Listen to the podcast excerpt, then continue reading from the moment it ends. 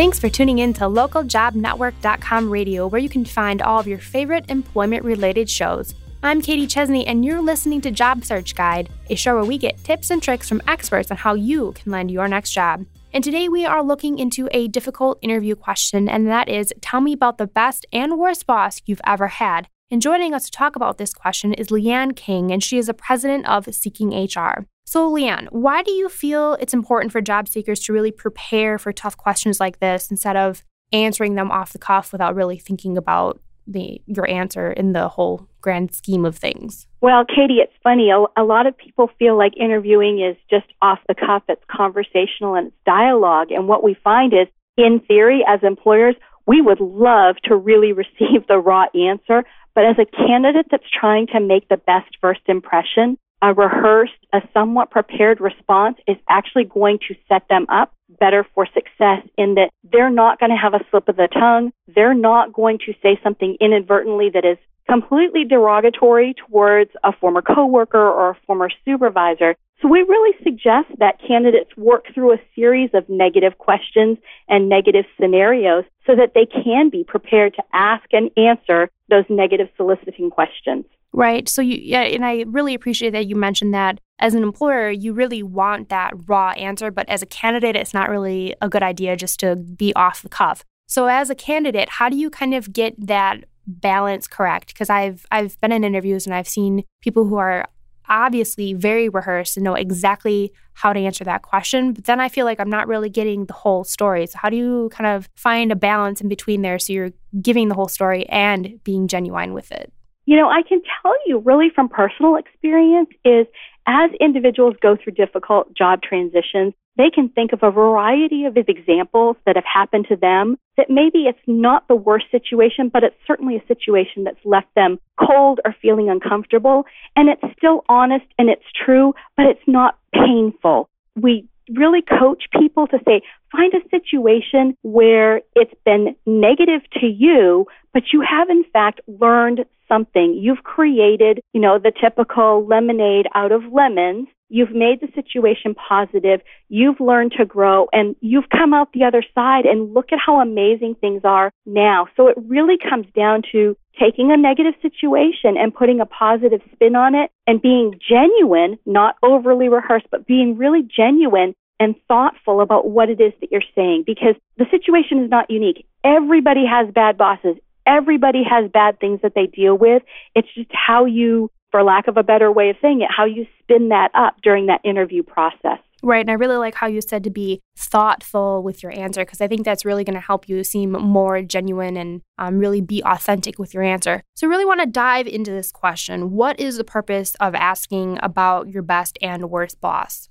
The real purpose behind asking the question is really to find out what the working style or the working relationship may or may not be in the employment situation that you would be going into. For example, if you have a new boss that you're coming into and they are what we call a bouncer, they're you know, they're sort of ADD on steroids and they're all over the place and they think and they hop and they jump from thought to thought to thought. And the interviewer is saying, oh my gosh, they're crazy, they're all over the place, and you recognize that during the interview, the candidate then has the opportunity to step back and say, you know, I work well in fast paced environments where there's a lot of multitasking things that happen. You can take that sort of same framework and apply that to a negative boss or a negative situation in which you've had in the workplace to say, these are things that maybe don't bring out the best in me, but these are things, these are situations and scenarios where I can really accommodate and really be flexible and adaptable to the situation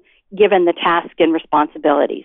So you really kind of stress they're flexible and adaptable. Is that something that employers are really looking to hear in this question or, you know, what are your thoughts on that? We really really emphasize today. It's more with less, it's cutting corners, it's being really wise and thoughtful about the decisions you make in terms of hiring. So, from an employer's perspective, absolutely, they're looking for how can I get the most bang for my buck? And I'm looking for the individuals that can bring flexibility to the table. If we have them on a project and need them to stop this one and move over here, and they say, well, you know what? I'm kind of in a box and I'm a little bit rigid and I can only work in this one scenario, this one environment, this one task at this time that doesn't lend itself necessarily well to an environment where you have seven different projects and everything's hopping at the same time. Flexibility and adaptability to be able to move within the work environment is really critical. But what's more interesting is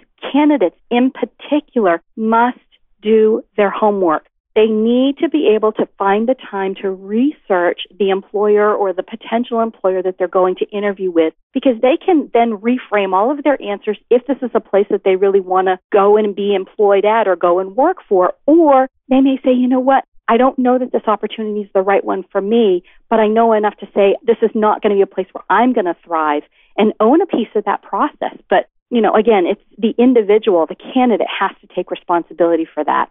Mm-hmm. So when you're, what I'm hearing you say is, as a candidate, you can make this decision too. If you have an interview set up with an organization and you're looking into them, you're doing your homework, and you realize, you know, I really like my structure. I really like having a deadline, a firm deadline, and that's what I focus my energy on rather than jumping all over the place. Mm-hmm. That's then up to you to make that decision that that's not the best fit for me. So in the end, that not only saves you time, but the employer. Absolutely. And I will tell you, being honest like that in an interview process, well, you know, people need jobs and they need to work and they, you know, and they need the financial security. And I can fully appreciate that perspective of the employment process. But there is nothing worse than taking a job because you have to take a job where it's a place where you know that it goes against your values. Um, there's organizational structure issues, there's policy and procedure things that conflict with you internally. That's just really going from no job to a bad job, which causes stress. You ultimately leave. Hence, the circle starts again. Mm-hmm. So we tell people really it's worth taking the time. And, and again, we say it to employers too.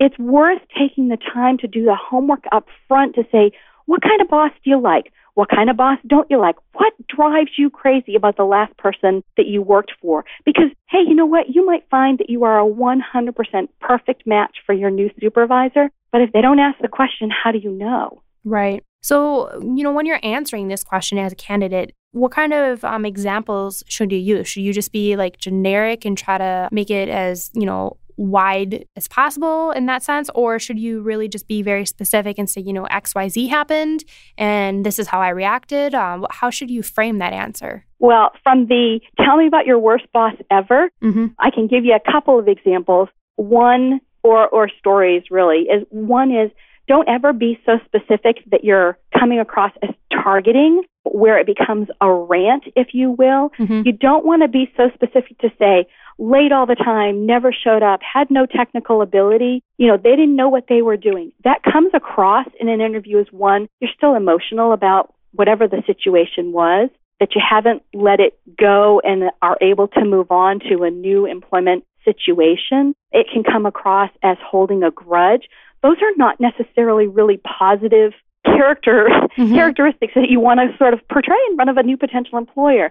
So what we would suggest is if you have an individual that maybe had issue with late, it's time management. If they potentially had an issue with technical ability, you were able to step up and demonstrate your skill set. It really is about softening and it's about um, how you can create the most positive situation and scenario for that negative situation. So for us, we like to say, you know, they taught me graciousness. They taught me time management. They taught me to be professional and to be courteous. And those are things that while maybe this person wasn't top notch at, they were things that actually I was able to step back and really assess and learn how to be a great leader. Right. I think that's a really good example of kind of softening your approach and making sure that you kind of detach yourself from being very emotional from it and, and really let go. Um, do you have mm-hmm. anything else to add to, you know, how to answer that question about your worst boss? I think from the worst boss perspective, it really has to be that individual has to work through that in their own mind as to what they really believe is as appropriate because I can tell you from personal experience, one of my worst bosses ever was actually one of my best bosses ever, and I couldn't see it. Mm-hmm. I couldn't, I, I couldn't detach, if you will. So sometimes it helps to be able to, even if you're in that current situation and you're saying, this is horrible and it's terrible and I've got to leave, I've got to do something, give yourself a few paces to step back and say, you know what? What are they trying to teach me? What is the lesson that I'm supposed to be learning here that I'm missing? And sometimes it's not so obvious. Sometimes it's, hey, you know what? You're a risk taker and you're really good with numbers. So maybe you should be in more of a business side rather than in, you know, working directly with employees. And it's sometimes it's very directional and very purposeful. So there's some there's some reflection that has to happen with that as right. well. And that's that's gut checking. That can be a really tough process for some individuals.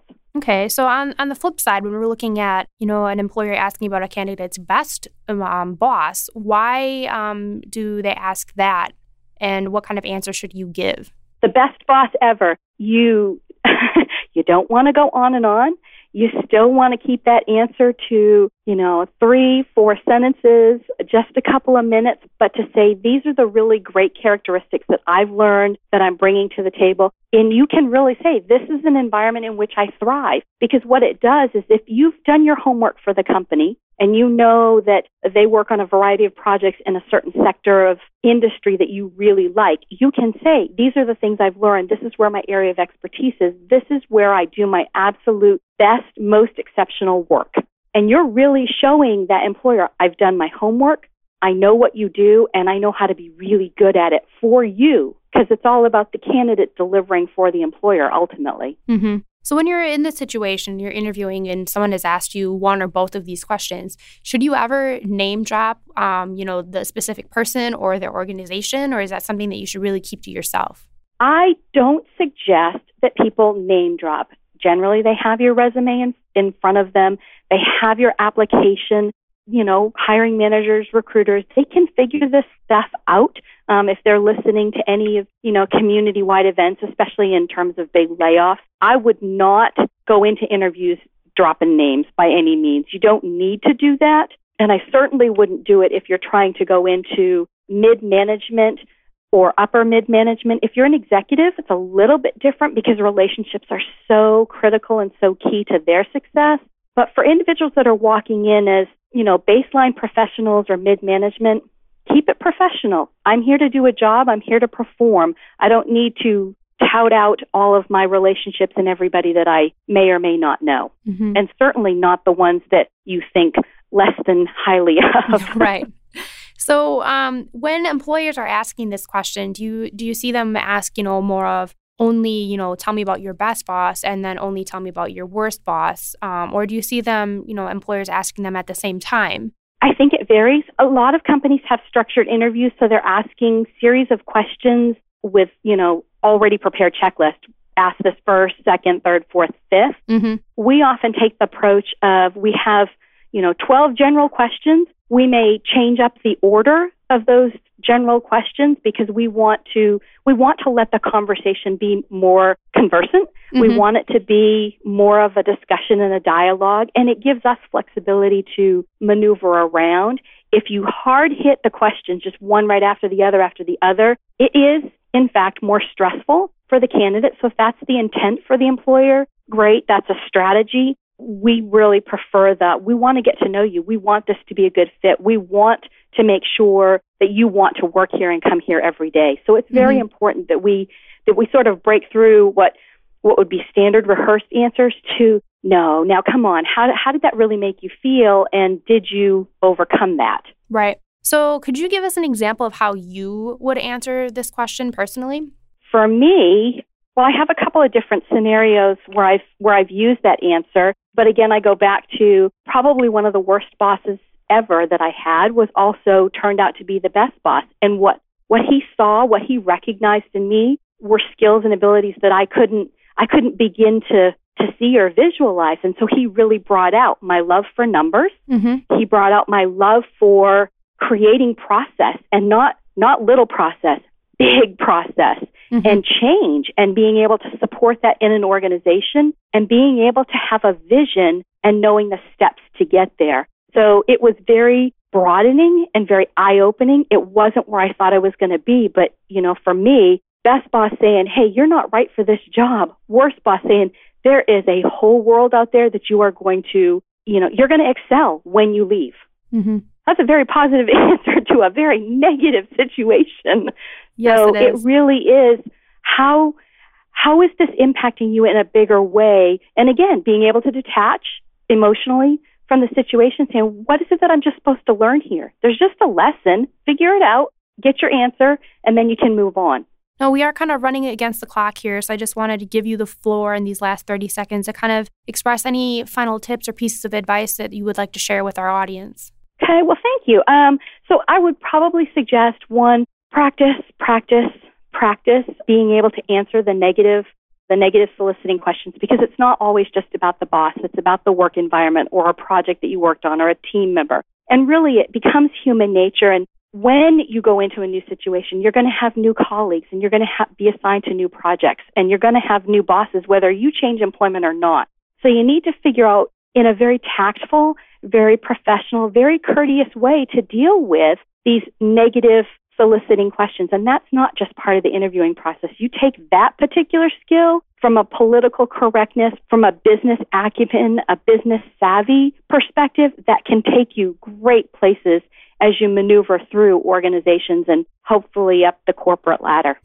Well, there you have it, everyone. And with that final tip of advice, that's all the time that we have for today on Job Search Guide. So I just want to thank Leanne for joining us and sharing her expert advice on this difficult to answer question. Oh, thank you, Katie. Now, to find more employment related shows, head over to ljnradio.com. And if you have any comments or questions, just send me an email at ljnradio at localjobnetwork.com. And once again, I'm your host, Katie Chesney, and I'll see you next time.